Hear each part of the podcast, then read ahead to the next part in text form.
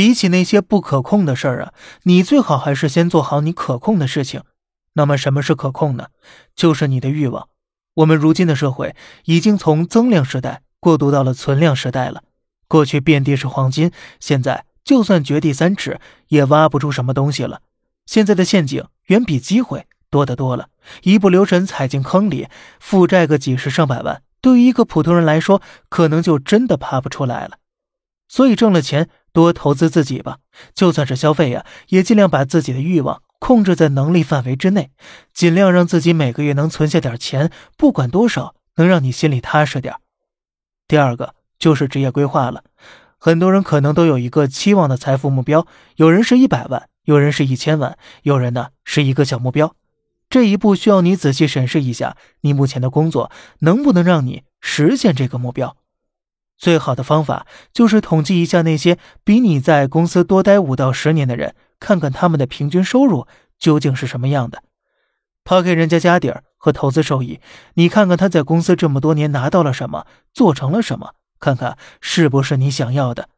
如果是，踏踏实实的干，积极往上爬；如果不是，那要考虑一下是否应该改变呢？对于绝大多数普通人来讲，你如果真的想实现什么财富目标，最好的方式就是多折腾副业，多学习投资理财。副业一般不需要太多的成本投入，做好了可以取代主业，直接成为创业项目；做不好呢，也有主业兜底。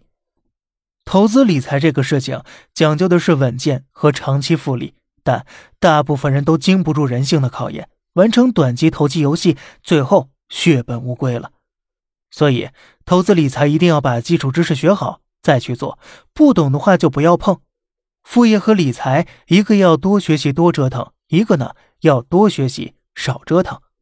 另外，财富焦虑有时候也不能光靠钱来解决，更多的还是要转移注意力的。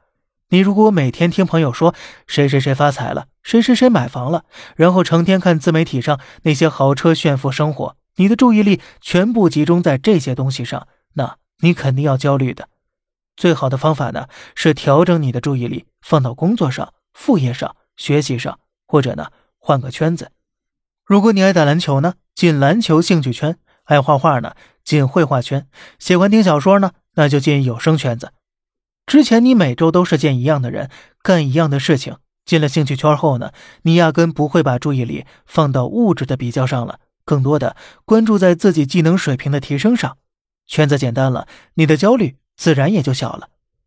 最后呢，我想提醒一些那些一心想搞钱的朋友，这个世界上没有任何一个工作。叫做搞钱的钱只是结果，是你为别人提供价值之后得到的相应的价值回报。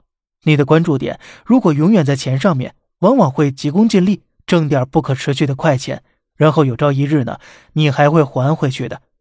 要不然呢，就是本来喜欢的东西，本来坚持坚持就能成功的东西，因为一段时间赚不到钱，你的心态崩了，然后轻易放弃了。所以呀。想搞钱，要先搞自己，想办法提升自己，把心思放到你能做的事情上，搞出价值，钱自然就会滚滚而来了。好了，这里是小胖侃大山，每天早上七点与你分享一些这世上发生的事儿，观点来自网络，咱们下期再见，拜拜。